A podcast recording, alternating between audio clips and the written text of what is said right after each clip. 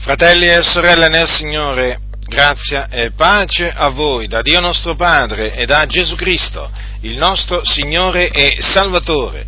La parola di Dio afferma che Gesù Cristo, il Figlio di Dio, dopo essere morto per i nostri peccati, risuscitato il terzo giorno a cagione della nostra giustificazione e dopo essersi presentato ai suoi discepoli vivente, sì, vivente, con molte prove, facendosi vedere da loro, mangiando e bevendo con loro, parlando con loro delle cose relative al regno di Dio.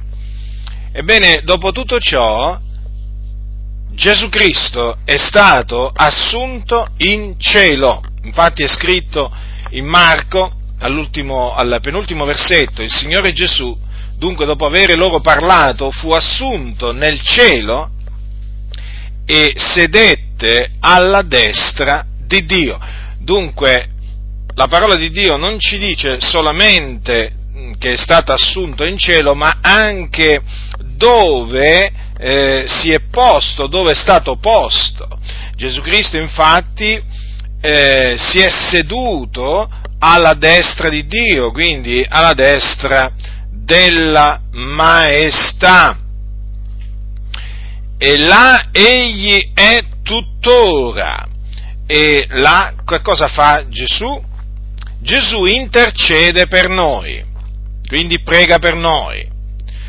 La parola di Dio dice che noi abbiamo un avvocato presso il Padre, un avvocato.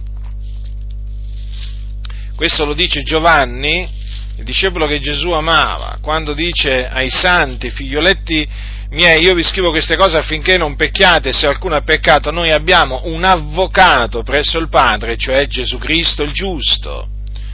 Ed egli è la propiziazione per i nostri peccati, e non soltanto per i nostri, ma anche per quelli di tutto il mondo. Quindi notate che Gesù Cristo è presso il Padre, qui viene appunto eh, usata questa espressione, e noi sappiamo appunto che è alla destra, alla destra del Padre, quindi là intercede per noi, là ci difende. Sì, Gesù Cristo ci difende, ci difende perché noi abbiamo un accusatore, un accusatore che è il diavolo, ossia Satana. E Gesù Cristo, colui che ha distrutto la morte, colui che ha vinto l'uomo forte, è alla destra, alla destra del Padre e ci fa da avvocato. Dunque Gesù è in cielo, è salito in cielo e fu visto andare in cielo. Testimoni oculari lo videro andare in cielo. Gli apostoli furono i testimoni oculari, eh? Infatti è scritto in, eh, alla fine del Vangelo scritto da Luca, poi li condusse fuori fino presso Betania e levate in alto le mani li benedisse e avvenne che mentre li benediva si dipartì da loro e fu portato su nel cielo. Vedete qui che espressione viene usata? Si dipartì da loro e fu portato, portato. E lo stesso Luca, il medico di letto, collaboratore dell'Apostolo Paolo, parla, descrive l'assunzione di eh, Gesù Cristo in cielo in questi termini nel libro degli Atti degli Apostoli, perché anche il libro degli Atti degli Apostoli l'ha scritto lui lui, Luca. Allora, al capitolo eh, 1 degli Atti troviamo scritto quanto segue. E dette queste cose, versetto 9, e dette queste cose, mentre essi guardavano, fu elevato, e una nuvola, accogliendolo, lo tosse dinanzi agli occhi loro, e come essi avevano gli occhi fissi in cielo, mentre egli se ne andava, ecco che due uomini in vesti bianche si presentarono loro e dissero, uomini Galilei, perché state a guardare verso il cielo? Questo Gesù che è stato tolto da voi ed assunto in cielo, verrà nella medesima maniera che l'avete veduto andare in cielo. Dunque qui ci viene detto da Luca che quando Gesù fu portato su nel cielo, o fu elevato in cielo e disparve davanti uh, agli occhi dei, eh, dei, dei, dei discepoli, c'è scritto che mentre se ne andava in cielo, quindi mentre saliva, accolto da una nuvola, eh, tenete ben presente questo, che eh, lo accolse una nuvola eh, e lo tolse dinanzi agli occhi loro, ecco che mentre se ne andava apparvero ai discepoli due uomini in vesti bianche, chiaramente degli angeli, che fecero loro una domanda, uomini Galilei, perché state a guardare verso il cielo? E poi dissero, questo Gesù che è stato tolto da voi ed assunto in cielo, verrà nella medesima maniera che l'avete veduto andare in cielo. Ora, quegli angeli del Signore dunque fecero sapere ai discepoli che il Signore Gesù Cristo tornerà nella stessa, o meglio, verrà nella stessa maniera che è stato veduto andare in cielo, è stato visto andare in cielo nella stessa maniera. Quello stesso Gesù, eh? Ricordatevi sempre questo, eh? Non un altro Gesù, eh? Quello stesso Gesù, colui che fu morto ma ora è vivente nei secoli dei secoli, che ha un sacerdozio che non si trasmette perché egli dimora in eterno, e sì, lui il primo e l'ultimo, l'alfa e l'omega, il principio e la fine, la parola di Dio.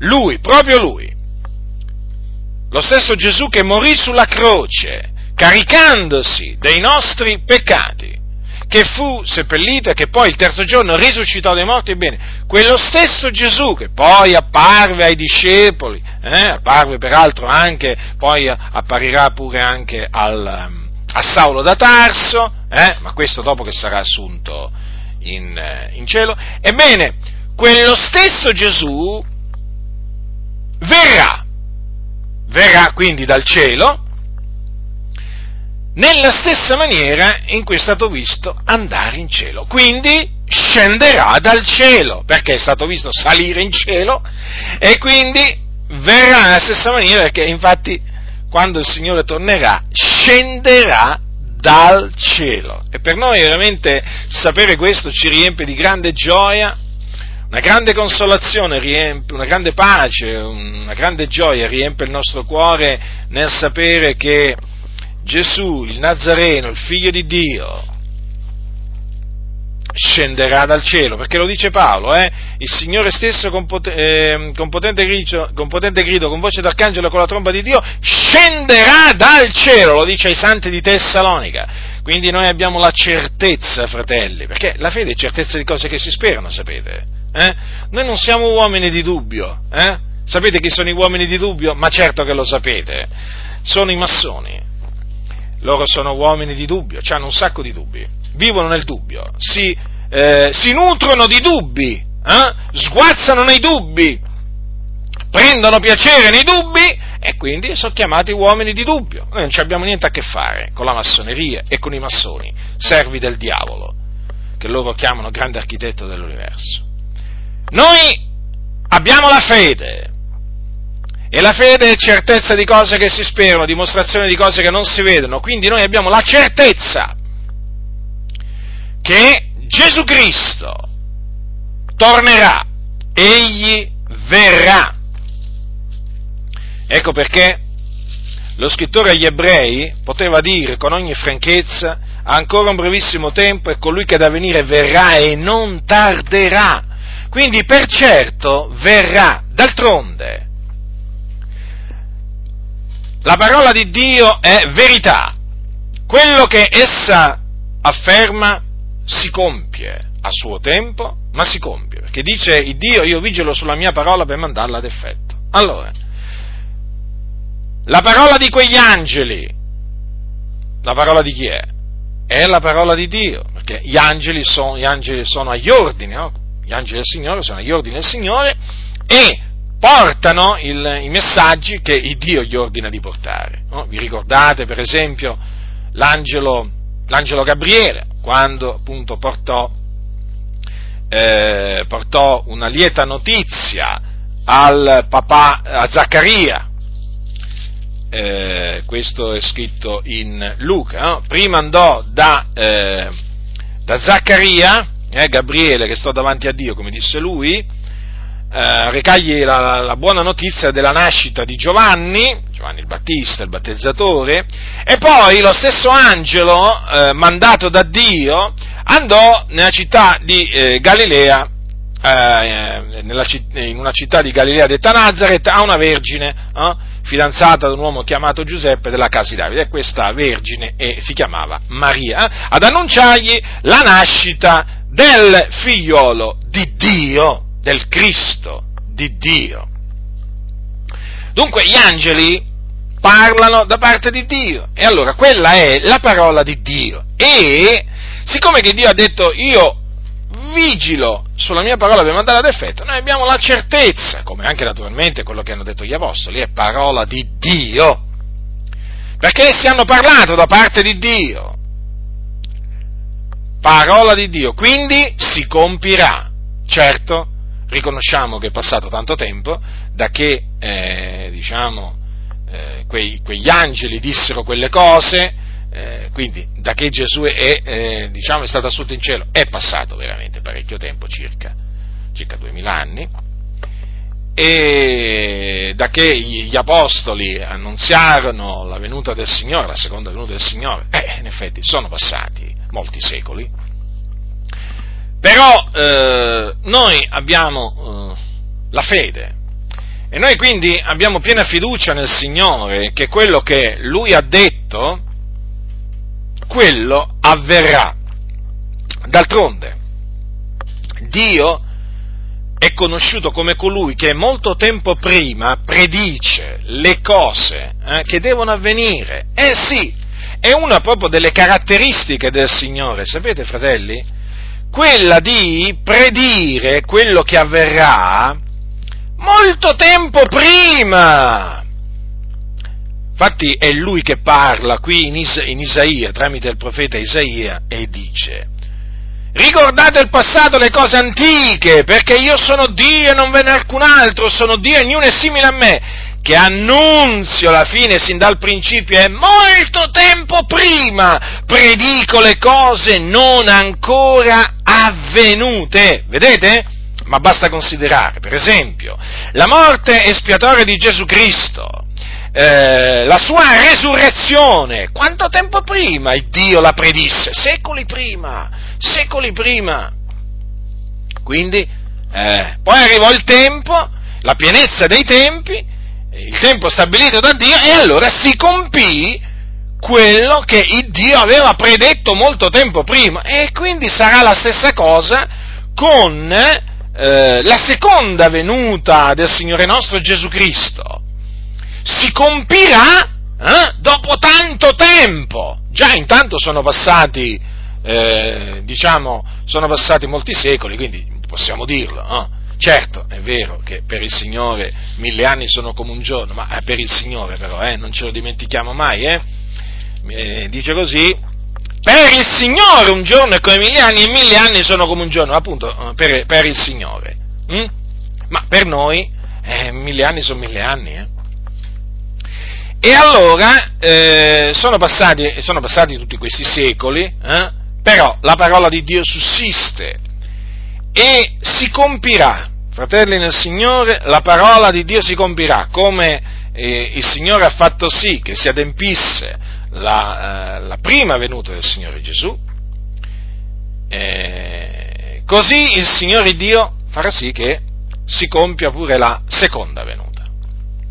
Noi siamo proprio certi, in maniera, in maniera proprio assoluta, non abbiamo alcun dubbio, proprio nessuno. E come possiamo avere dei dubbi? Se la fede è certezza di cose che si sperano, eh? Certo, noi speriamo quello che non vediamo, però sappiamo che la nostra speranza non è vana, perché appunto noi speriamo nel Signore, speriamo nella parola di Dio, non è che speriamo nella parola degli uomini, in promesse fallaci, no, noi speriamo nelle promesse di Dio e Dio è impossibile che abbia mentito. Sapete, Dio non ha mai mentito, non mentirà mai. Mm? È così, Dio è verace. E molti, lo, molti, molti odiano Dio per, proprio per questo, perché è verace. Noi talvolta non ci rendiamo conto, fratelli, che Dio ha tanti nemici, ma tanti, pochi amici e tanti nemici. Vi siete mai domandati, ma come mai Dio ha così tanti nemici? È buono, è fedele, è giusto, è santo, compie opere meravigliose, eh? cioè voglio dire, ha tutte le, eh, ha tutte le caratteristiche per essere amato, eh?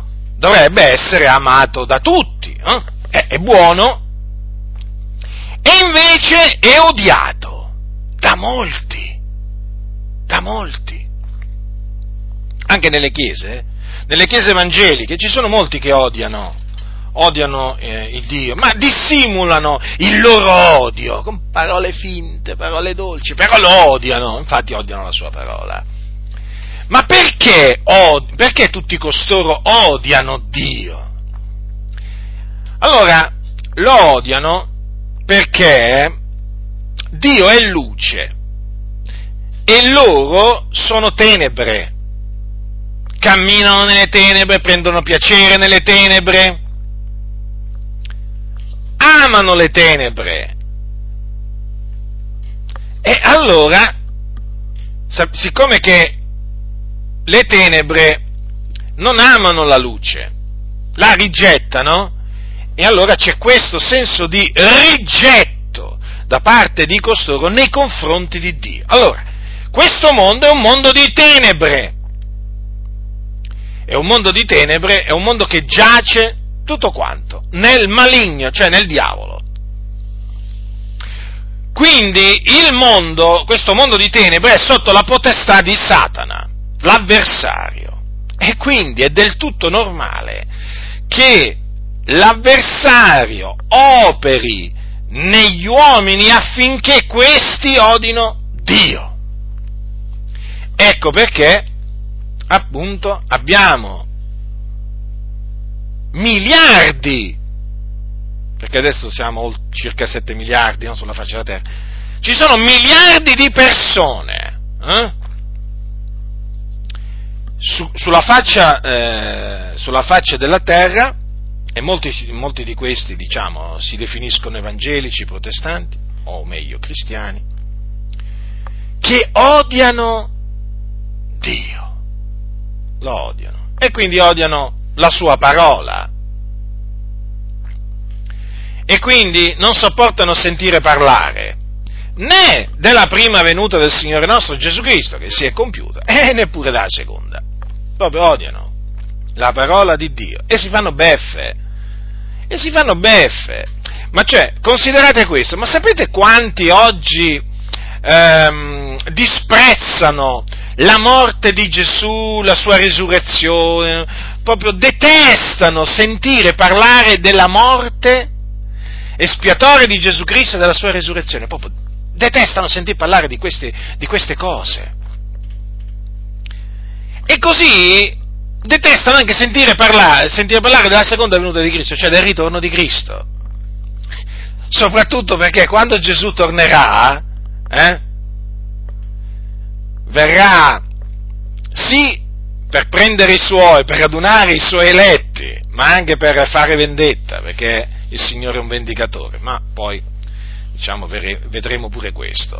E allora, voglio dire, considerate questo odio che c'è nel mondo verso Dio, che naturalmente si manifesta eh, verso la sua parola e la scrittura è la parola di Dio, ecco perché è chiamata Sacra Scrittura, ecco perché sono chiamati scritti sacri.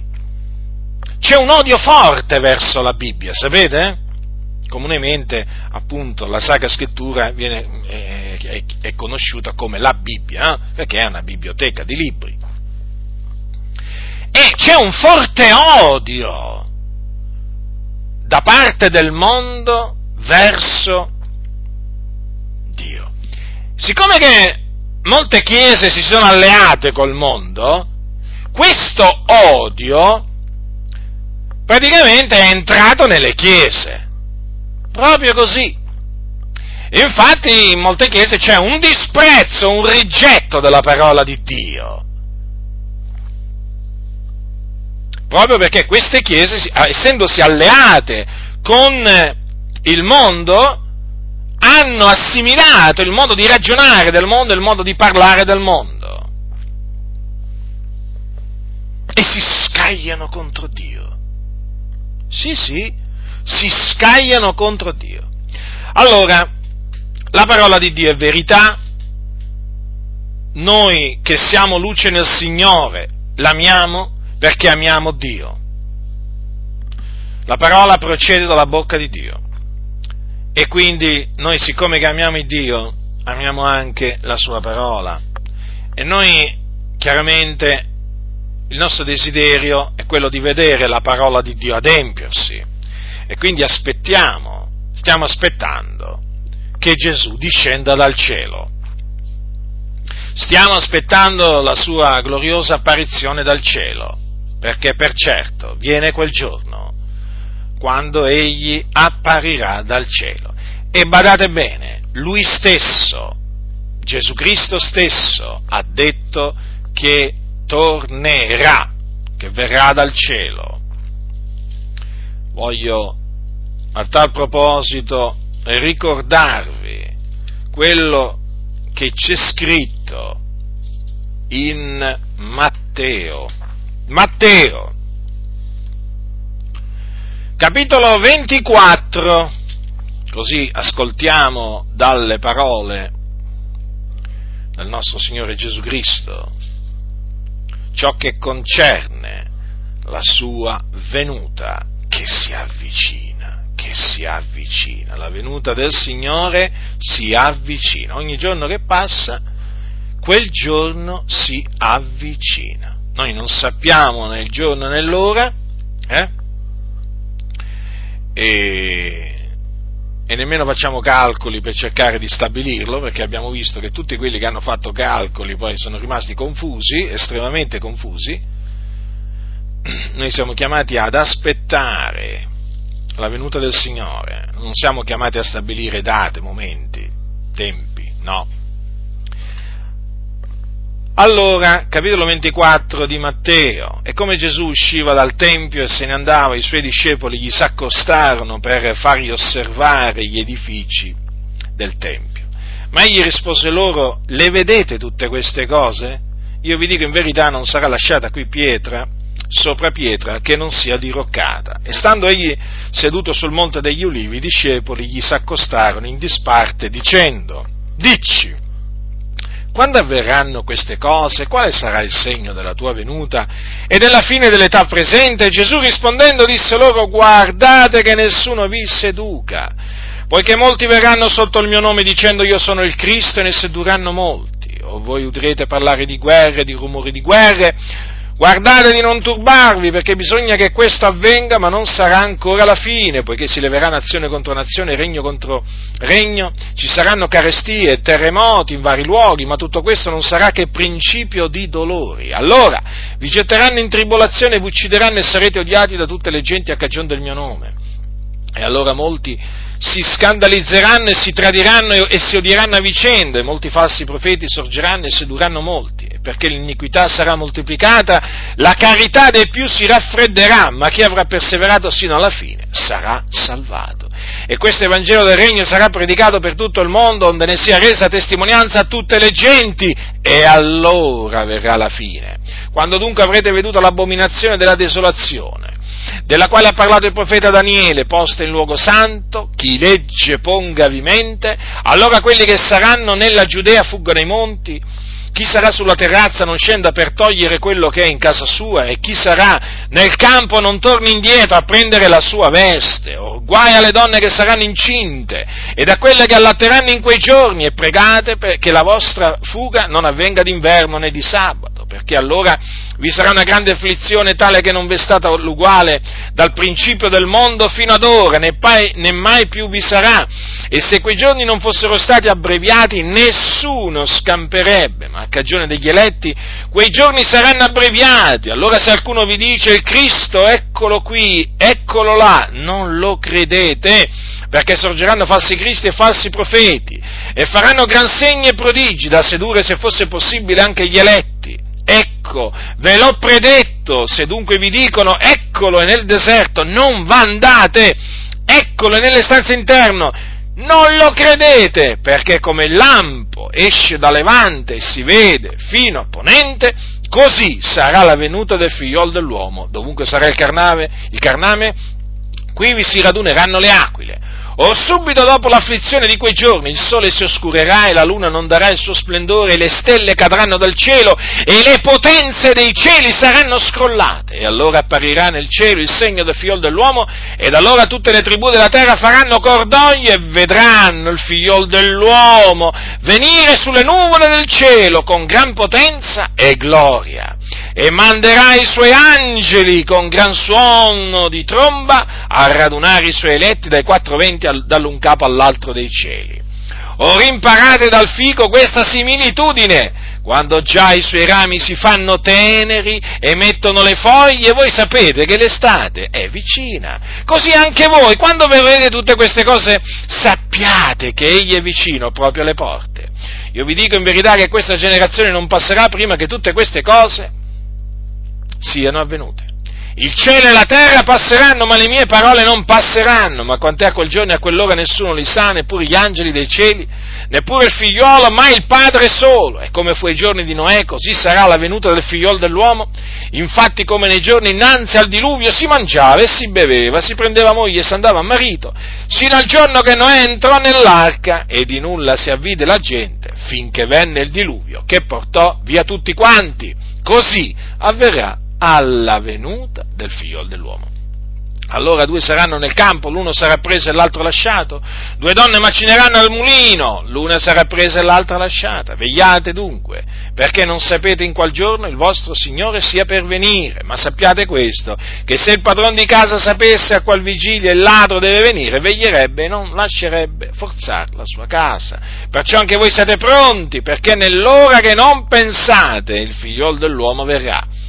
Qual è mai il servitore fedele e prudente che il padrone abbia costituito sui domestici per dar loro il vitto a suo tempo? Beato quel servitore che il padrone arrivando troverà così occupato, io vi dico in verità che lo costituirà su tutti i suoi beni. Ma se egli è un malvagio servitore che dica in cuor suo il mio padrone tarda a venire e comincia a battere i suoi conservi, a mangiare e bere con gli ubriaconi, il padrone di quel servitore verrà nel giorno che non se l'aspetta, nell'ora ora che non sa, e lo farà lacerare a colpi di flagello e gli assegnerà la sorte degli ipocriti, ivi sarà il pianto e lo stridore. Dei denti. Dunque, vedete, fratelli nel Signore Gesù, che Gesù Cristo stesso, eh, il Maestro, lui ha detto che verrà, ha parlato, vedete, della venuta del figliol dell'uomo. E ha fatto, ci ha fatto sapere, diciamo, quello che avverrà prima della sua venuta. Quindi noi chiaramente possiamo capire in che tempo viviamo osservando le cose che Gesù ha detto che dovranno avvenire. Ve ne, ve ne voglio menzionare alcune. Il sorgere di, eh, di molti falsi profeti e eh, molti falsi cristi. Avete notato che la prima cosa che Gesù gli ha detto è stata guardate che nessuno vi seduca. Eh? Prestate attenzione a questo. La prima cosa, guardate che nessuno vi seduca. Eh, c'è la ragione, perché molti verranno sotto il mio nome dicendo io sono il Cristo e ne sedurranno molti. Ora alcuni quando leggono queste parole dicono ma dai, adesso, non mi venire a dire adesso che ci sono molti nel mondo che dicono io sono il Cristo. Sì, sì, ne conosciamo solo una parte noi. Comunque ci sono, eh? C'è chi dice di essere addirittura la reincarnazione di Cristo Gesù. Eh? C'è chi dice di essere il figlio di Dio e così via. Ci sono, ci sono. E seducono, e seducono, eh, e seducono molte persone, eh? Ce n'è uno di questi, di questi falsi, falsi cristi, in Siberia. Eh, se non ricordo male si chiama Vassarion o Vessarion. Comunque, e questo veramente ha raccolto attorno, attorno a sé migliaia proprio di adepti che lo adorano, lo celebrano e lui si presenta come Gesù, come il, come il figliolo di Dio, come il Cristo. Mm? Insegna eresie di perdizione, eppure si presenta eh, vestito di bianco, eh? e, diciamo, per fare credere che è un santo. Eh?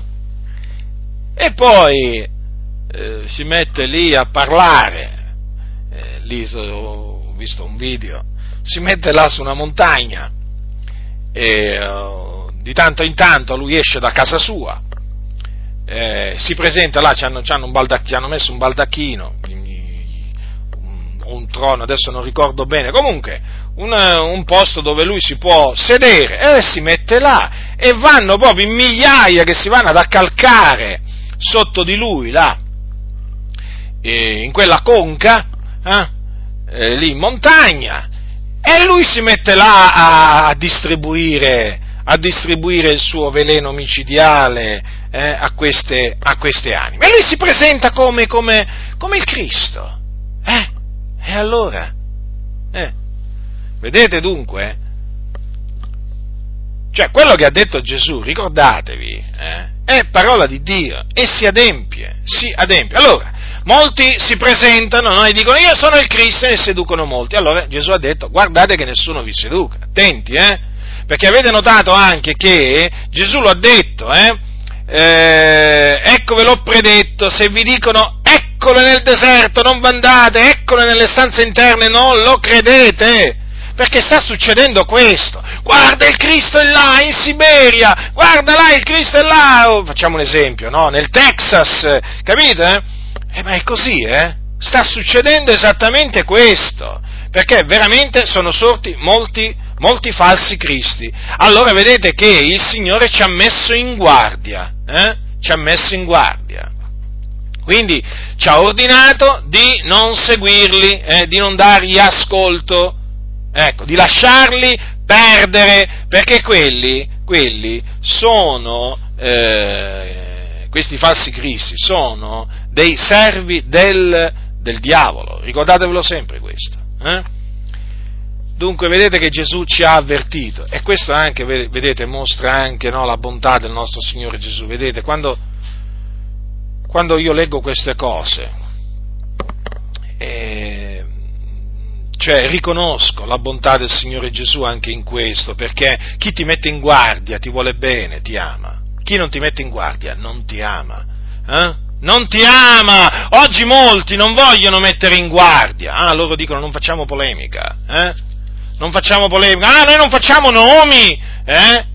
Ma se quello si presenta come un, come un falso Cristo, ma tu vuoi mettere in guardia la Chiesa da quel falso Cristo? Eh? Perché non lo devi mettere in guardia? Se quello è un falso profeta, adesso poi ci sono pure i falsi profeti, eh? e Gesù ha detto che sorgeranno molti, molti, falsi profeti, ma perché non devi mettere in guardia da, dai falsi profeti? Allora vuol dire che non ami, non ami il popolo del Signore, eh? Non vuoi fare polemica, non vuoi fare polemica, È sempre con sta frase, ah, noi non facciamo polemica. Voi la polemica la fate, ipocriti, siete dei serpenti, la fate, la fate, la fate, come se la fate? Ma se ne sono accorti tutti che la fate, per i vostri interessi personali, non per difendere la parola di Dio, ma per difendere i vostri interessi, i vostri privilegi. Eh, qua, qua, ah sì, polemica, altro che polemica, altro che polemica subito chiamate gli avvocati, subito chiamate i vostri amici massoni, eh? Eh, mobilitate mezzo mondo, altro che non volete fare polemica, siete una massa di ipocriti, sepolcri imbiancati, falsi, ecco che cosa siete. No, voi non mettete in guardia i santi dai falsi profeti, dai falsi cristi, eh? Perché? Perché? Perché? Perché molti di questi falsi profeti e falsi cristi sono massoni, sì, sono massoni, come voi. Oh, voi potete essere filomassoni, eh, comunque, andate d'accordo. Perché fate parte di tutto quel calderone che ormai si sta creando, in vista della religione unica mondiale. Ma quando mai a voi vi viene la voglia di avvertire i santi dei falsi profeti, dei falsi cristi, che stanno veramente confluendo in tutto nel nuovo ordine mondiale? Ma quando mai? Voi ne fate parte, oramai, a pieno titolo, vi siete stretti con lo Stato che è in mano alla massoneria e quindi vi sta trasportando, vi stanno trasportando verso la religione unica mondiale. Quindi per quello vi esorto a voi fratelli che fate parte di queste denominazioni a uscirvene, vi stanno portando ad allearvi con i falsi cristi eh, con i falsi profeti, mentre Gesù ha messo in guardia da costoro. Gesù diceva uscitevi, separatevi da costoro. Sapete questi che vi dicono? No, uniamoci, uniamoci, collaboriamo per la pace nel mondo, per una giustizia sociale nel mondo. Scappate da queste chiese, scappate, sono delle succursali della massoneria, eh, sono delle succursali della massoneria, ve lo assicuro. Quindi Gesù ha messo in guardia dai falsi cristi e dai falsi profeti e noi facciamo la stessa cosa. mettiamo in guardia i santi affinché non cadano eh, nelle, nelle, grinfie di questi uomini malvagi, eh, perché sono uomini malvagi, spietati questi qua. Eh. Capite? E dunque, vedete, eh, dice ne sedurranno molti. Poi il Signore ha parlato, vedete, di guerre, rumori di guerre, regno contro regno, eh? Anche queste cose stanno succedendo, eh, di guerre veramente ce ne sono tante nel mondo eh, e, di, e, naturalmente voi come potete vedere ne scoppia sempre qualcuna di guerra. Eh? Poi carestie e terremoti in vari luoghi, e anche questi, questi sono giudizi di Dio, eh, fratelli. Carestie e terremoti sono castighi dell'Iddio vivente e vero che manda sulle nazioni. Eh, eh sì, le manda Lui perché il nostro Dio è un vendicatore, eh? è lo stesso Dio d'Abramo, di Isacco e di Giacobbe, è Yahweh, il Dio degli ebrei, ma anche il Dio dei gentili. Quindi, quindi badate a voi stessi, eh? perché il nostro Dio non è cambiato. Ma Gesù ha detto tutto questo non sarà che principio di dolori, vedete? Eh sì, eh sì. Poi naturalmente il Signore ha parlato anche di persecuzione persecuzione contro, eh, contro i, suoi, i, suoi, i, suoi, discepoli, vi getteranno in tribolazione, vedete, vi uccideranno, sarete odiati da tutte le genti a cagione del mio nome, vedete? Persecuzioni, se hanno perseguitato me, perseguiteranno anche voi. Eh? Il mondo ha odiato Gesù? Sì che lo ha odiato, senza ragione peraltro. È scritto, ma si deve adempiere quello che era scritto. E che fa il mondo? Il mondo odia, odia quelli che sono di Cristo. Hm? Ma perché? Perché ci odia il mondo? Perché noi non siamo del mondo, noi siamo di Cristo. Allora il mondo ama ciò che è suo e odia ciò che non è suo. Noi non siamo del mondo, capite? E eh, eh, appunto scoppierà una, ci saranno persecuzioni, vedete, odio, tribolazione, è così, eh, è così, è così. In un, eh, in un altro, eh, in Luca, in Luca Gesù eh, ha detto anche sarete traditi perfino da genitori, da fratelli, da parenti da amici, faranno morire parecchi di voi, vedete? Sarete odiati da tutti a cagione del mio nome. Eh, parole dure queste, eh? Parole dure. Ci ha avvertiti però il Signore, eh? Noi siamo preparati, voglio dire, non è che siamo impreparati, Perché, fratelli, è vero che il meglio deve venire, perché naturalmente la venuta del Signore, ma anche il peggio, eh, nel senso, il peggio per la Chiesa ancora deve venire, hm. ancora deve venire, fratelli. Allora, quindi odio verso, verso, verso gli eletti del Signore, eh, persecuzione, tribolazione. Però dici, vedete, anche molti si scandalizzeranno, si tradiranno, si diranno a vicenda, eh? eh questo avverrà in mezzo alla Chiesa. Anche perché, come vedremo, ci sarà l'apostasia prima della venuta del Signore.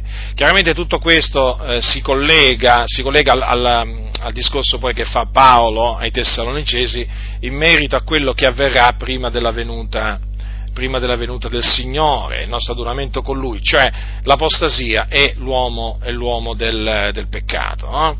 Eh, l'uomo del peccato è l'anticristo, sarà l'anticristo. E, e chiaramente l'apostasia è l'abbandono della fede da parte, da parte di molti credenti. E, mentre chiaramente poi eh, la, venuta, la venuta dell'Empio coinciderà con una durissima persecuzione contro i santi dell'Altissimo. Eh? eh, l'iniquità, vedete, il Signore ha parlato dell'iniquità che sarà moltiplicata. Avete notato che l'iniquità si sta moltiplicando? Eh? Pure nelle chiese eh, si sta moltiplicando.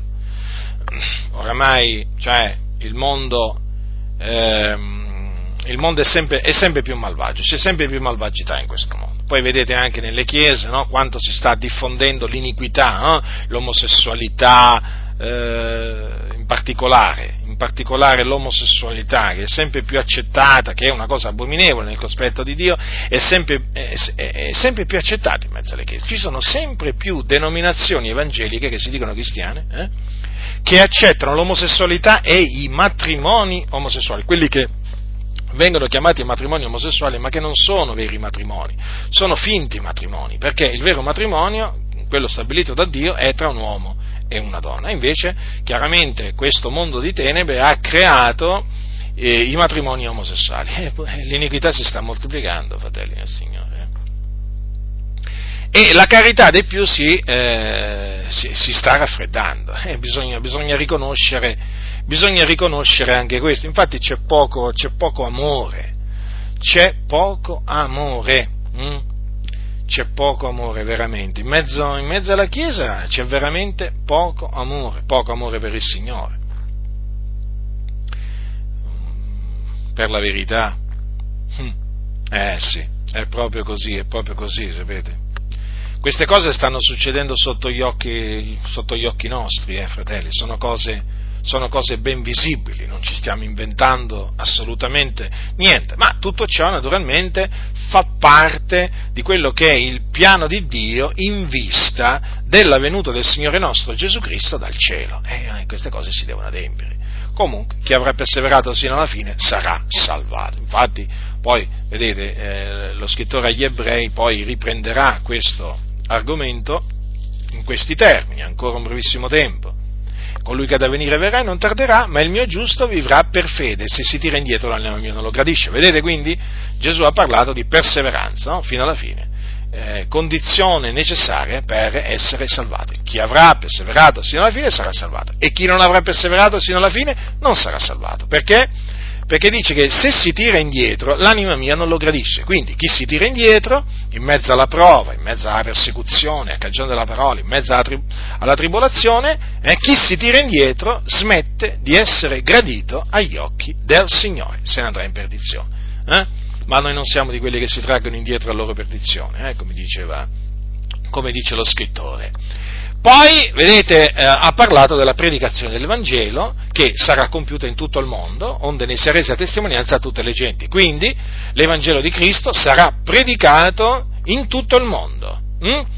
Poi verrà la fine, quindi vedete, affinché venga la fine è necessario che prima l'Evangelo del Regno sia predicato per tutto il mondo. Vi ricordate Gesù, prima di essere assunto in cielo, disse ai suoi, andate per tutto il mondo, predicate l'Evangelo ad ogni creatura chi avrà creduto e sarà stato battezzato sarà salvato, chi non avrà creduto sarà condannato. Vedete, quindi questo ordine noi sappiamo che sarà eseguito, arriverà il giorno che l'Evangelo sarà predicato per tutto il mondo. Proprio si deve compiere anche questa predicazione a livello universale dell'Evangelo. Naturalmente il Signore sta facendo sì che questa predicazione avvenga, allora verrà la fine. Notate bene queste parole, eh? allora verrà la fine. Chiaramente verrà predicato, diciamo, eh, tu- per tutto il mondo, ma eh, noi sappiamo bene che quelli non crederanno tutti, ma crederanno solamente coloro che sono ordinati a vita eterna. Però il compito eh, è quello di predicare ad ogni, eh, cioè l'ordine è quello di predicare l'Evangelo ad ogni creatura. Eh? Quindi l'uomo deve eseguire quello che Dio comanda, poi Dio salva chi vuole lui. No, perché, dico questo perché, mm, lo dico per l'ennesima volta questo, perché? Perché ci sono alcuni che, che dicono, eh vabbè, e allora che c'è bisogno di predicare? Che c'è bisogno di evangelizzare? Certo che c'è bisogno di evangelizzare. Eh? E il Signore, il Signore, voglio dire, ha comandato, ha comandato ai suoi di predicare, di predicare l'Evangelo, eh? E se no alla fine non verrà, eh? E qui bisogna affrettare il giorno del Signore, quindi bisogna darsi da fare per predicare l'Evangelo. Eh? Quindi questa è una cosa che, devo, che bisogna fare. Eh, gli ordini del, del, del, maestro vanno eseguiti, non è che si, si, si discutono, si mettono in dubbio, vanno eseguiti. Poi allora verrà la fine. Allora, in merito alla venuta del Signore dal cielo, eh, eh, ecco che cosa ha detto Ecco che cosa ha detto Gesù. Subito dopo l'afflizione di quei giorni, il sole si oscurerà e la luna non darà il suo splendore, le stelle cadranno dal cielo e le potenze dei cieli saranno scrollate, e allora apparirà nel cielo il segno del figlio dell'uomo, ed allora tutte le tribù della terra faranno cordoglio e vedranno il figlio dell'uomo venire sulle nuvole del cielo con gran potenza e gloria, e manderà i suoi angeli con gran suono di tromba a radunare i suoi eletti dai quattro venti, dall'un capo all'altro dei cieli. Allora, qui Gesù ci ha detto che verrà dal cielo, o apparirà dal cielo, verrà eh, sulle nuvole del cielo, vi ricordate che una nuvola accogliendolo torse dinanzi agli occhi loro, con gran potenza e gloria, e verrà anche con gli angeli della sua potenza. Hm? Allora che cosa succederà? Che con gran suon di tromba Gesù manderà con gran suon di tromba a radunare i suoi eletti. Infatti vi ricordo che scenderà con la tromba di Dio, quindi Gesù suonerà la tromba di Dio eh? e gli angeli, i suoi angeli saranno mandati a radunare i suoi eletti. Quindi ci sarà in quel giorno un radunamento in cielo, eh? il, il, radunamento dei suoi, dei suoi eletti. Eh?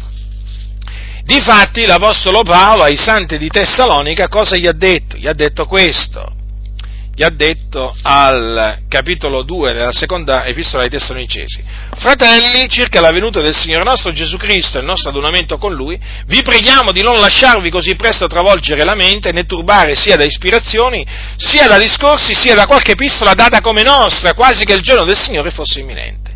Nessuno vi tragga in errore in alcuna maniera poiché quel giorno non verrà se prima non sia venuta l'apostasia, non sia stato manifestato l'uomo del peccato, il figlio della perdizione, l'avversario, colui che si innalza soprattutto quello che è chiamato Dio d'oggetto di culto, fino al punto da porsi a sedere nel Tempio di Dio, mostrando se stesso e dicendo che egli è Dio. Non vi ricordate che quando ero ancora presso di voi io vi dicevo queste cose? E ora voi sapete quel che lo ritiene, onde egli sia manifestato a suo tempo poiché il mistero dell'impietà è già all'opera, soltanto vecchi ora lo ritiene e lo riterrà finché sia tolto di mezzi. Allora sarà manifestato l'empio che il Signore Gesù distruggerà col soffio della sua bocca e annienterà con l'apparizione della sua venuta. La venuta di quell'empio avrà luogo per l'azione efficace di Satana con ogni sorta di opere potenti, di segni e di prodigi bugiardi e con ogni sorta di inganno e di iniquità, danno di quelli che periscono perché non hanno aperto il cuore all'amore della verità per essere salvati. E perciò il Dio manda loro efficace terrore onde credono alla menzogna, affinché tutti quelli che non hanno creduto alla verità, ma si sono compiaciuti nell'iniquità, siano giudicati. Vedete, fratelli, come è chiamato il giorno del Signore, la venuta del Signore nostro Gesù Cristo e il nostro adunamento con Lui, vedete? Perché appunto il nostro adunamento con Lui si verificherà quando Gesù apparirà dal cielo. Eh? E quando è che apparirà dal cielo? O meglio, quando è che verrà? Dopo che sarà, dopo che sarà venuta l'apostasia e eh, sarà manifestato l'uomo del peccato. Quindi questi due eventi, apostasia e manifestazione dell'uomo del peccato, saranno precedenti alla, all'apparizione del nostro Signore Gesù Cristo dal cielo, o meglio, eh, saranno precederanno la sua discesa dal cielo, perché dice il Signore stesso con potente grido, con voce d'arcangelo e con la tromba di Dio scenderà dal cielo. Eh? Quindi tenete sempre presente tutte queste cose che dovranno compiersi prima della venuta del Signore Gesù dal cielo, fratelli. Eh? Queste cose si devono adempiere. Ci sono molti purtroppo che oggi hanno dato, hanno dato, retta alla falsa dottrina del rapimento segreto, quella che dice Gesù può tornare anche questa notte, sei tu pronto? Eh? Sei tu pronto chiaramente lo dicono eh, naturalmente in relazione a questa venuta del Signore che loro danno sempre per imminente. Eh? In effetti dovrebbero spiegare come mai danno la venuta del Signore per imminente e non si santificano eh? e soprattutto dei, si mettono a costruire locali di culto veramente mm, da milioni di euro, eh, che richiedono anni magari di costruzione, eh, mutui da pagare non so per quanto tempo, eh, ma dicono sempre il Signore sta per tornare stanotte e intanto progetti di qui, progetti di là, eh? ma sembra veramente che Gesù abbia dato l'ordine andate per tutto il mondo e costruite locali di culto, ma vi risulta qualcosa del genere a voi? Lussuosi poi, eh? Per onorare, eh, il Signore come dicono loro, ma no, ma quale per onorare il Signore? Per onorare la loro organizzazione, questione di prestigio, di potere. Via da queste denominazioni, non dategli nemmeno un centesimo, andatevene via, ascoltate, ascoltate, tempo perso, tempo perso, tempo perso! Allora, eh, appunto, vi stavo dicendo, danno la venuta del Signore per imminente. Gesù può tornare anche questa notte, fratello. Ci vediamo domenica prossima al culto se il Signore non torna prima. Figuratevi che cosa si sono inventati questi qua, eh? Ma quando mai? Ma cosa dicono costoro? Hanno dato retta alle favole, alla favoletta del rapimento segreto, eh? in cui la Chiesa antica non credeva, gli apostoli non ci credevano, anzi gli apostoli in, mettevano in guardia da chi dava il giorno de, del Signore per imminente, qui lo danno il Signore per imminente con questa, con questa falsa dottrina del rapimento, del rapimento, segreto. Gesù può tornare anche questa notte in maniera invisibile per prendere i suoi e portarli su nel cielo, poi si scatenerà la persecuzione dell'anticristo sulla terra, eh, tutte queste cose qua, no? Quante volte l'avete sentite, no? Falsità, falsità. Gesù verrà dopo che sarà venuta l'apostasia, Gesù verrà dopo eh, che sarà manifestato l'uomo del peccato. Eh sì, sì, la Chiesa quindi subirà una dura persecuzione eh, a cagione del, eh, a cagione, per, mano, per, mano del, eh, per, mano, dell'anticristo. Eh? eh sì, molti moriranno. quindi cioè, non credete a questa, a questa falsa dottrina del... Ehm, del rapimento, del rapimento segreto, e peraltro appunto segreto perché è invisibile, non lo verrà nessuno, ma come? Ogni occhio lo vedrà, la Sacra Scrittura dice. Che ha detto Gesù qua? Dice tutte le tribù della terra faranno cordoglio. Eh? E vedranno il figlio dell'uomo venire sulle nubi del cielo con gran potenza e gloria, quindi ogni occhio lo vedrà. Eh? Ogni occhio lo vedrà. Ma io voglio dire una cosa, ma questi la leggono la parola di Dio? Eh? Ma mettetevi a leggere la Bibbia una volta per tutte, ma prendete quei man- manuali, metteteli da parte, metteteli da parte. I manuali per la scuola domenicale e altri libri, mettete da parte tutti quei libri, mettetevi a leggere solo la Bibbia. Solo la Bibbia e vi renderete conto che il rapimento segreto non esiste nella Bibbia, come non esiste il purgatorio, l'Ave Maria, eh? Le indulgenze, eh, tutte queste cose qui esistono nella Bibbia? No, eh, che nemmeno il rapimento segreto esiste. Io all'inizio avevo accettato pure io il rapimento segreto, no? Ma perché l'avevo accettato? Semplice, perché leggevo poco la Bibbia, invece leggevo i libri, i libri che parlavano del ritorno del Signore. Certo, un argomento che mi affascinava, non che non mi affascini più, eh, però voglio dire, all'inizio, sapete, no? Uno vuole subito leggere, eh, praticamente io mi sono messo a studiare prima il ritorno del Signore, cioè la, la, seconda venuta del Signore, avrei dovuto studiare per bene prima, la prima venuta del Signore, invece ho fatto l'errore poi, che peraltro fanno tanti, no? quello di mettersi a studiare subito seco, la, la, la, seconda venuta del Signore. Comunque, eh, allora eh, leggevo questi libri, quello di René Pace, e poi altri libri, Armageddon, queste cose qua. E, e, quando leggevo questi libri, eh, ogni volta leggevo questo, di questo rapimento segreto, che Gesù può tornare in qualsiasi momento, e così via, eh? Tornerà in maniera invisibile, e poi dopo ci sarà la grande tribolazione, e poi alla fine della grande tribolazione, poi Gesù tornerà dal cielo in maniera visibile con la sua Chiesa, insomma tutte, tutta questa, questa storia. Ma io andavo nella Bibbia, andavo nella Bibbia perché là mi davano i passi, no? nei libri c'erano i passi tra parentesi, no? eh, e io andavo a verificare nella Bibbia, ma io sto rapimento segreto non riuscivo proprio a trovarlo, ma dicevo, ma dov'è sto rapimento segreto? Ma dove lo vedo nel rapimento segreto nella Bibbia? E non lo trovavo, non lo trovavo, non lo trovavo. Un giorno mi sono stancato, ho detto basta con questo rapimento segreto, nella Bibbia non c'è, è inutile che mi metto a cercare una cosa che non c'è nella Bibbia. Eh? Ho fatto le mie verifiche e niente rapimento segreto, ho detto addio rapimento segreto. Ecco, e quindi ho smesso di leggere quei libri che mi creavano proprio veramente un mal di testa terribile. Mi mandavano in confusione, mi mandavano in confusione. Aprivo quei libri e mi veniva un mal di testa terribile. Aprivo la Bibbia invece tranquillo, avevo pace, gioia, eh, capivo quello che leggevo. Oh, quando leggevo quei libri non capivo più niente, mi, mi, mi gettavano in, in una totale confusione.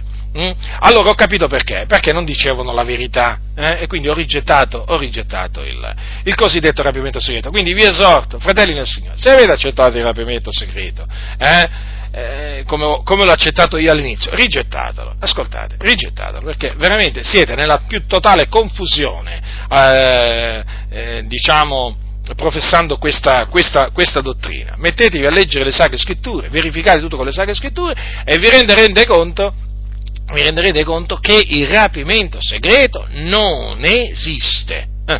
Allora il nostro adunamento con lui quindi si verificherà quando Gesù discenderà, eh, discenderà dal cielo. Mm? Eh, saremo radunati mm?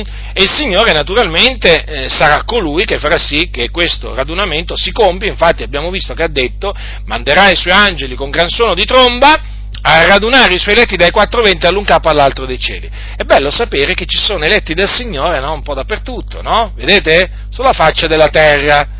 Dal, eh, dice i suoi eletti dai quattro venti, dall'un capo all'altro dei cieli. Naturalmente, naturalmente in quel giorno ci sarà, eh, quando Gesù discenderà dal cielo, ci sarà la resurrezione ehm, dei morti, hm?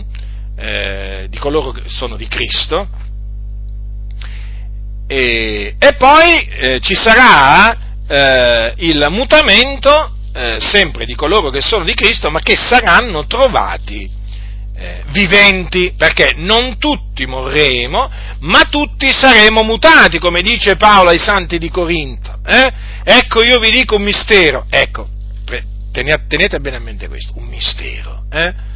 Gli apostoli trasmettevano misteri, infatti erano amministratori dei misteri di Dio. Eh?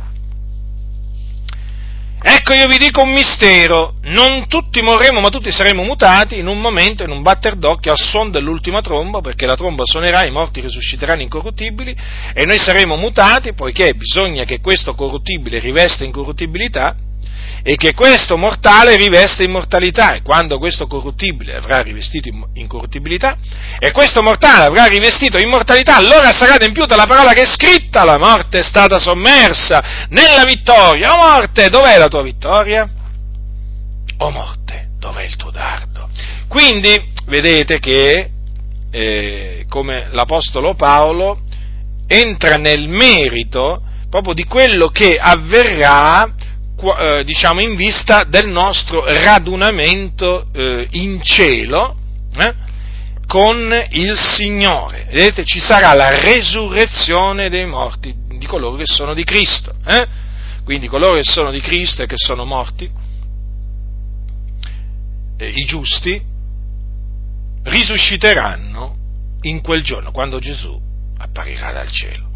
E poi dice, noi saremo mutati, quel noi sono quelli che appunto saranno trovati viventi al ritorno del Signore. Certo perché non tutti morremo, eh? lo dice l'Apostolo Paolo, infatti poi lui dirà ai santi di Tessalonica al capitolo 4, dice questo vi diciamo per parola del Signore, che noi viventi, quali saremo rimasti fino alla venuta del Signore, non precederemo quelli che si sono addormentati. Notate dunque, ci saranno pure, appunto dei santi che saranno trovati viventi, alla venuta del Signore. Quindi l'anticristo, che si manifesterà prima della venuta del Signore, non riuscirà ad ammazzare tutti i santi. Eh?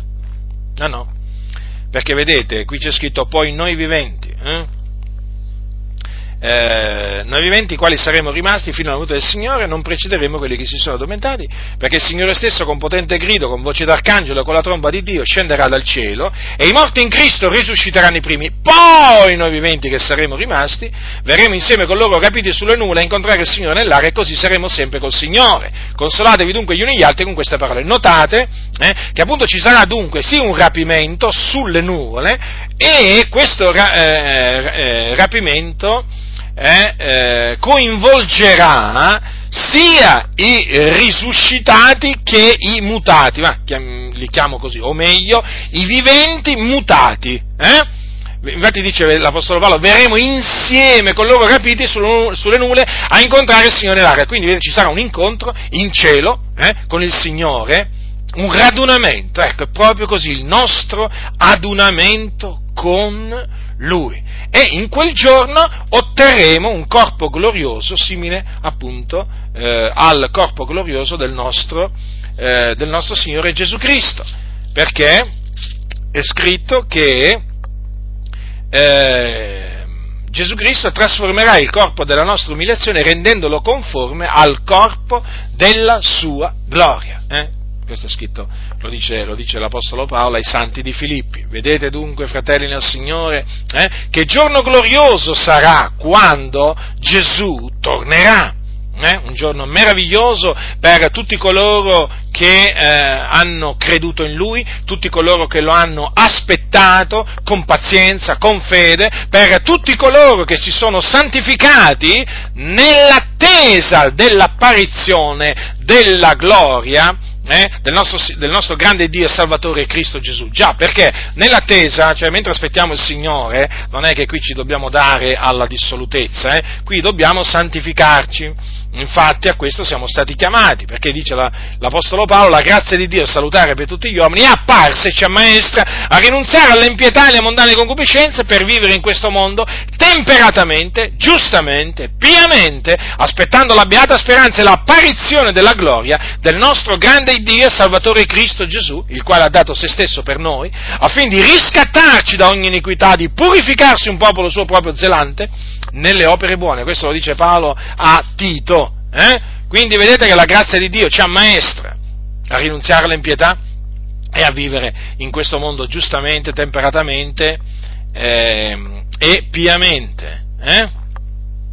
Nell'attesa, vedete? Nell'attesa dell'apparizione di Cristo Gesù dal, eh, dal cielo. E naturalmente eh, nell'attesa dobbiamo anche compiere opere buone, perché a questo siamo stati chiamati, ricordatevi che le opere buone sono state, eh, come dice l'Apostolo Paolo, eh, noi siamo fattura di Lui, essendo stati creati in Cristo Gesù per le opere buone, le quali Dio ha innanzi preparate affinché le pratichiamo. Vedete? Tutto questo naturalmente nell'attesa di quel giorno, di quel giorno glorioso. Eh? Quindi aspettando sì, però operando nella, nell'attesa dobbiamo operare, dobbiamo operare la giustizia e la giustizia la si opera eh, dimorando in Cristo, quindi osservando i suoi comandamenti. I comandamenti del Signore naturalmente concernono eh, cose che non dobbiamo fare, ma anche cose che dobbiamo fare. Eh? Faccio un esempio, la scrittura dice chi rubava non, chi rubava non rubi più, quindi vedete è un comandamento, non rubare più. E cos'è questo? Questo è un comandamento di Cristo. Eh? Fuggite dalla fornicazione, che cos'è? È un comandamento di Cristo, che, che Cristo ha dato tramite l'Apostolo Paolo. Quindi, mm. poi naturalmente ci sono, eh, ci sono dei, dei, comandamenti, ci sono dei comandamenti che invece ti dicono quello, quello, mm, quello che devi fare. Facciamo, facciamo un esempio. Eh? Per esempio quando dice eh, quanto all'amor fraterno siate pieni d'affezione gli uni per gli altri, eh? quanto all'onore prevenitevi gli uni gli altri, quanto allo zelo non siate pigri. Insomma, vedete, ci sono, oh, siate ferventi nello spirito, eh? uh, siate allegri nella speranza, pazienti nell'afflizione. Ecco, questi sono comandamenti di cose che dobbiamo fare. Eh, nell'attesa, nell'attesa del, del, ritorno del Signore. Eh, vi, ho fatto, vi, ho fatto, degli esempi, ma qui basta che voi leggete le epistole degli Apostoli, ma anche naturalmente eh, Matteo, Marco, Luca e Giovanni, no? il, il, resoconto eh, della storia di Gesù di Nazareth, comunque la storia di Gesù di Nazareth come l'hanno scritta eh, Matteo, eh, secondo il resoconto di Matteo, Marco, Luca e Giovanni, e troverete dei comandamenti del Signore a fare certe cose e a non fare certe altre, delle, delle altre cose. Quindi, chi dimora in Cristo osserva i comandamenti di Cristo. E questo significa dimorare in Cristo, fratelli. E noi dobbiamo dimorare in Cristo, perché, badate bene, altrimenti, mm, altrimenti, guardate che cosa dice qua Giovanni, il discepolo che Gesù amava, eh, nella sua prima epistola, figlioletti, dimorate in Lui affinché quando Egli apparirà abbiamo confidenza e alla sua venuta non abbiamo da ritirarci da Lui coperti di vergogna. Allora, riflettete, riflettete. Qui sta parlando Giovanni ai santi, che cosa dice? Dimorate in lui. Allora, chi è che dimora in lui? Chi osserva i suoi comandamenti. Infatti dice poi, all'ultimo versetto di questo stesso capitolo, chi osserva i suoi comandamenti dimora in lui ed egli in esso. Quindi, notate? Allora, che cosa dice qua? Dimorate in lui affinché, ecco, affinché quando egli apparirà abbiamo confidenza, quindi fiducia piena, e alla sua venuta non abbiamo da ritirarci da lui, coperti di vergogna. Quindi la sua apparizione è anche chiamata la sua venuta. Eh? Quindi se noi smettiamo di dimorare in Cristo, eh, quando il Signore verrà, eh, ci dovremo ritirare da lui coperti di vergogna, fratelli. Avete capito allora? Eh? E poi ci sono quelli che dicono che la salvezza non si può perdere, ma dico io, ma se la salvezza non si può perdere, ma perché questi comandamenti che hanno dato gli apostoli? Ma perché? Ma perché? Eh? Questi non hanno capito assolutamente niente, questi che insegnano una volta salvati, sempre salvati. Ma perché altrimenti c'è scritto il mio giusto vivrà per fede se si tira indietro l'anima mia non lo gradisce? Allora nell'attesa del ritorno del Signore uno si può trarre indietro, è certo che si può trarre indietro, in mezzo alla prova, in mezzo alla persecuzione, in mezzo alla tribolazione. Eh? Questi niente, non vogliono sentire, proprio non vogliono sentire la parola del Signore, sono duri proprio, duri d'orecchi, duri d'orecchi. Quindi dimoriamo in Cristo. Eh? Affinché in quel giorno siamo trovati pronti. Eh sì, fratelli nel Signore, eh sì, perché noi dobbiamo farci trovare pronti per quel glorioso, glorioso giorno in cui appunto avverrà la redenzione del nostro corpo. Eh? Considerate un po' voi, no? questo mortale eh, rivestirà eh, immortalità, questo eh, questo corruttibile, questo corpo corruttibile eh, rivestirà incorruttibilità e sarà un giorno veramente meraviglioso. Eh? Ci sarà la piena redenzione di quelli che Dio si è acquistati. Allora, eh, vi stavo dicendo, vi stavo dicendo eh, dobbiamo dimorare in Cristo, dobbiamo, eh, solamente dimorando in Cristo saremo trovati pronti eh, al ritorno del Signore. Perciò anche voi siate pronti, vedete un comandamento, eh? È un comandamento! Eh sì, dobbiamo essere pronti e quindi dobbiamo prepararci. Che fai? Quando tu aspetti qualcuno, che fai? Ti prepari? No? Eh? Che fai? Aspetti una persona senza prepararti? Eh? E come l'aspetti? Eh? Cioè, eh, insomma, è ovvio, no? Se una persona ti dice guarda sto per arrivare, tu che fai? Eh? parti, te ne vai, eh, eh, non ti fai trovare, insomma, ma è ovvio, no? Se, se uno ti dice sto per arrivare eh, e tu ti fai trovare pronto. E allora naturalmente per farsi trovare pronti bisogna naturalmente vigilare, pregare e fare quello, eh, osservare i comandamenti del Signore, quindi attenersi, attenersi al bene, aborrire il male, astenersi da ogni specie di male. Eh? Perché questo vuole il Signore, fratelli, da noi.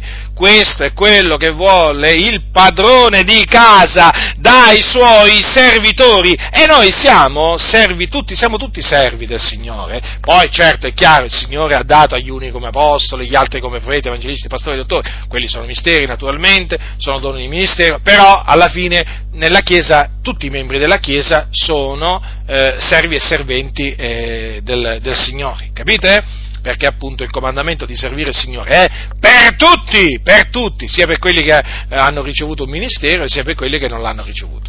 Allora, il Signore si serve, eh, si serve appunto eh, facendo il bene.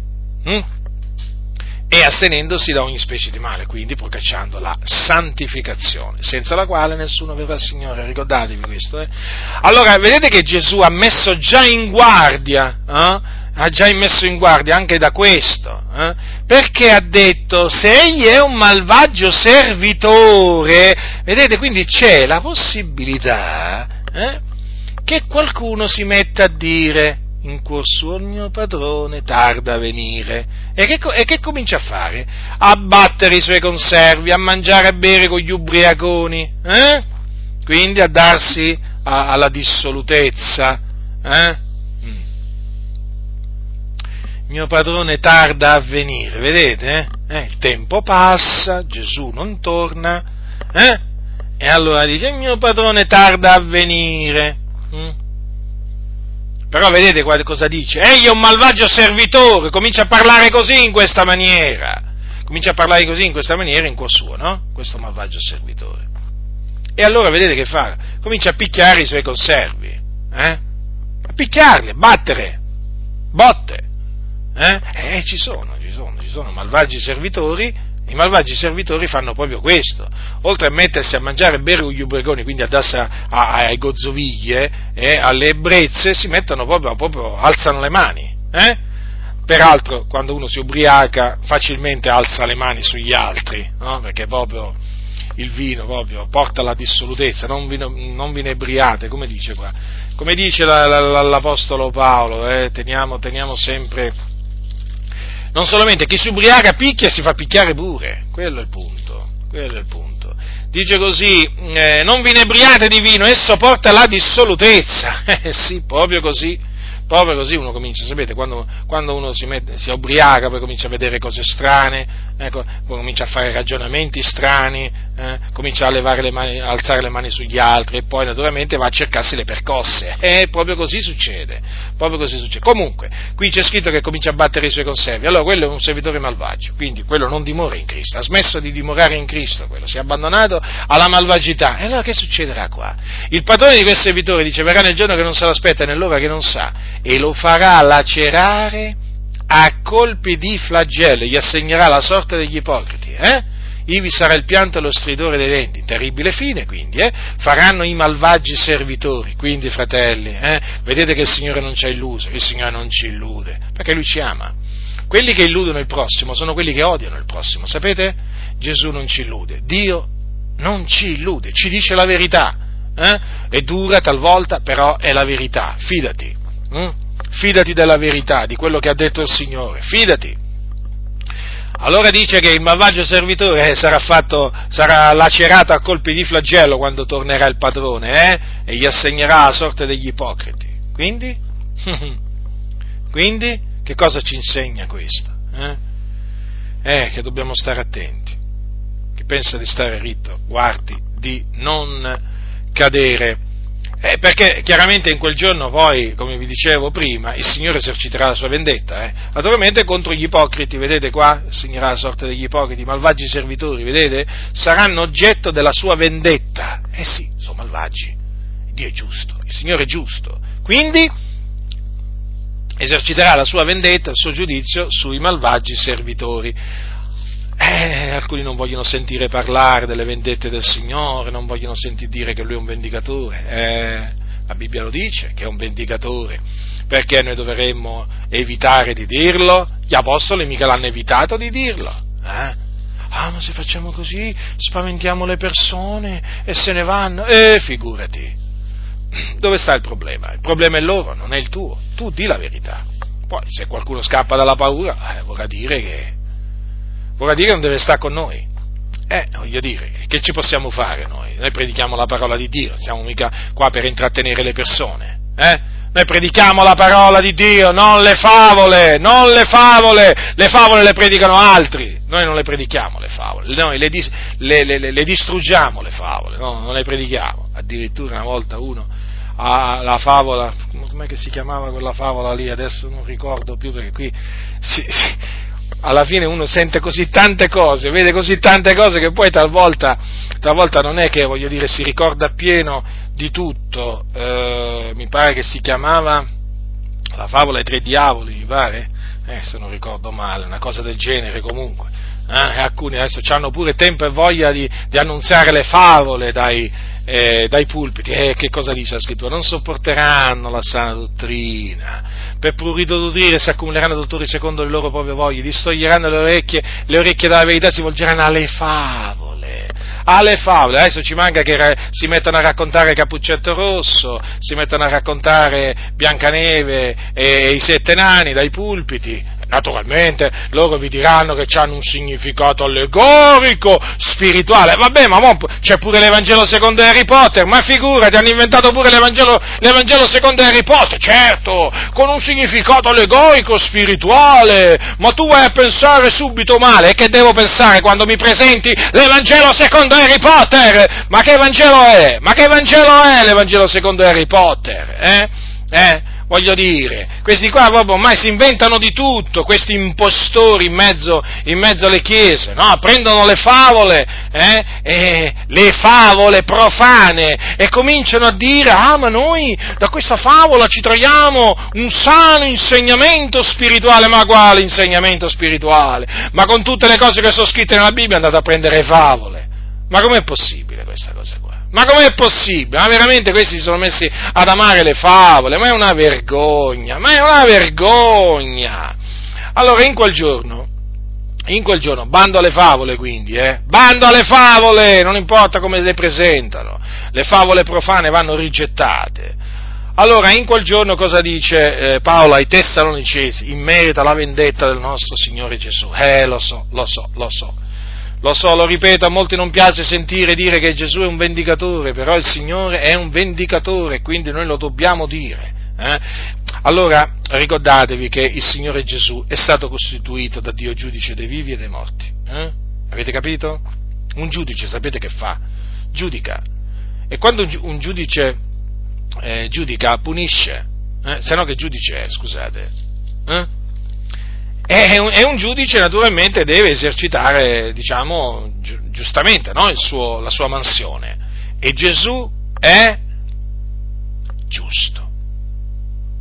Quindi non commette ingiustizie quando giudica, come anche neppure quando, retribu- quando premia qualcuno. Allora, dice l'Apostolo Paolo ai santi de- eh, di Tessalonica, allora, che appunto stavano sostenendo delle afflizioni a motivo di Cristo.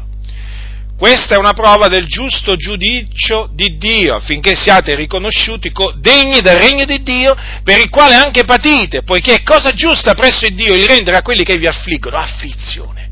E a voi che siete affitti, requie con noi, quando il Signore Gesù apparirà dal cielo con gli angeli della sua potenza, in un fuoco fiammeggiante per fare vendetta di coloro che non conoscono il Dio e di coloro che non ubbidiscono al Vangelo del nostro Signore Gesù, i quali saranno puniti di eterna distruzione, respinti dalla presenza del Signore e dalla gloria della sua potenza, quando verrà per essere in quel giorno glorificato nei suoi santi e ammirato in tutti quelli che hanno creduto e in voi pure, poiché avete creduto alla nostra testimonianza dinanzi a voi.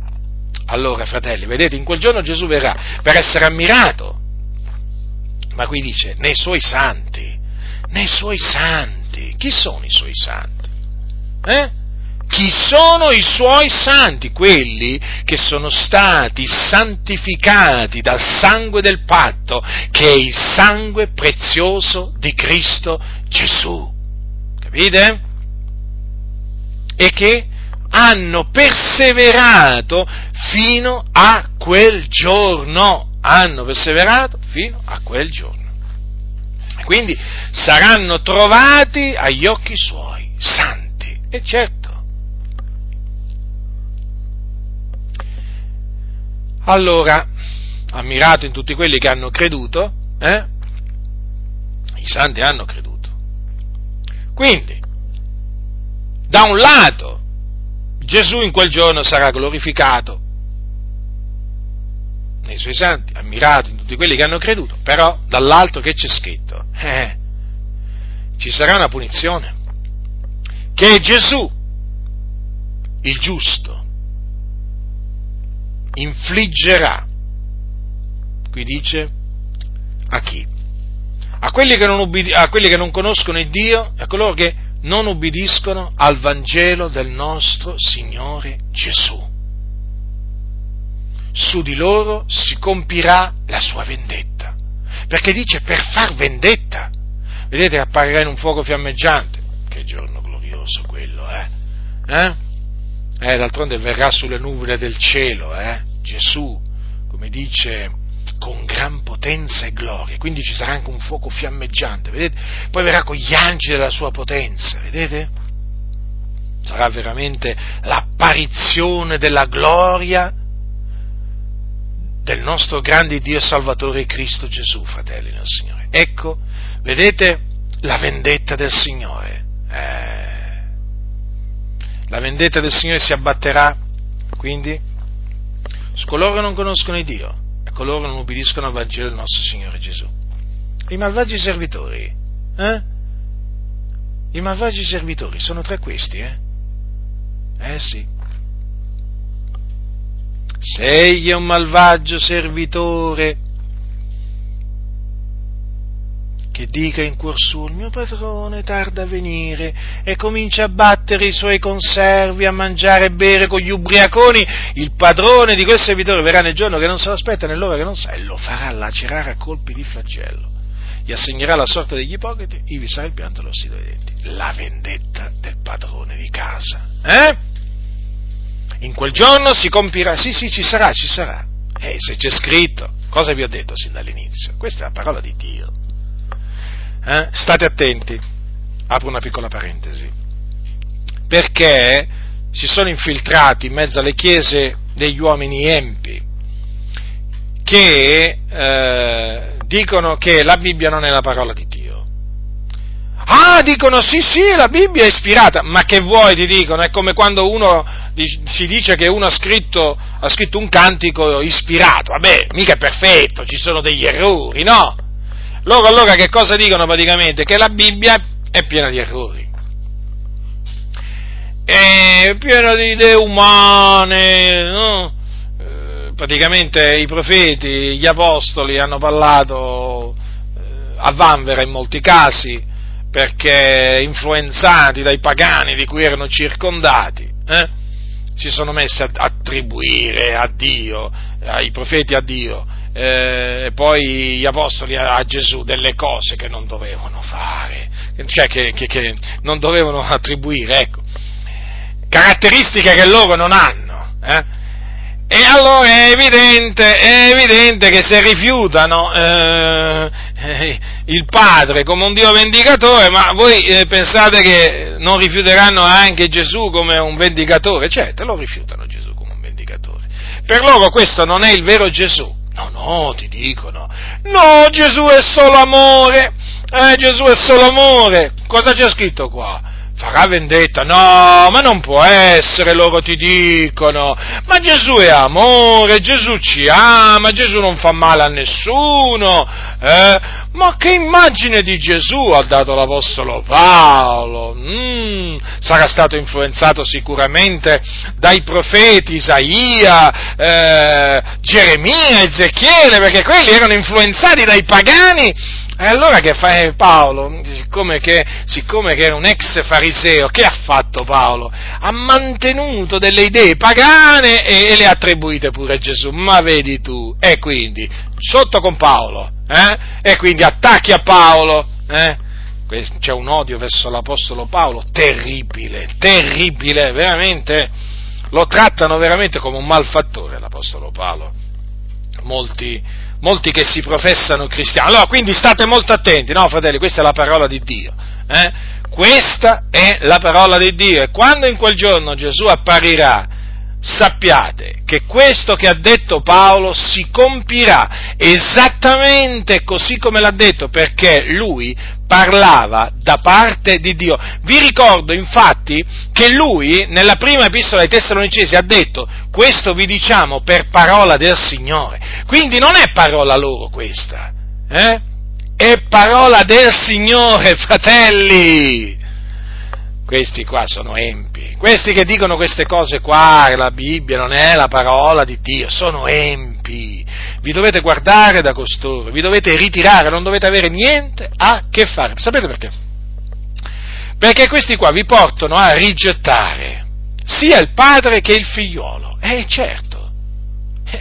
Nel momento in cui praticamente cominciano attri- a, a, dire che sia i profeti che gli apostoli hanno parlato influenzati dai pagani eh, e che hanno, hanno, scritto idee pagane, eh, in questa circostanza e poi in quest'altra, beh, ditemi voi che cosa, che cosa pensate succederà in quelli che accettano le loro menzogne, rigettano sia il padre che il figliolo, ve lo posso assicurare con costoro il dialogo è impossibile, non c'è comunione, ma proprio nemmeno parlare, perché loro nel momento in cui tu gli dici sta scritto, no, ti dicono, ma quello, quello era una cosa che Isaia si è inventato, ma non è così, ma figurati se Dio è così come dice Isaia. Eh? Tu gli, gli, gli citi Paolo? No, ma figurati, Paolo ha scritto così, ma sicuramente sarà stato influenzato dai pagani.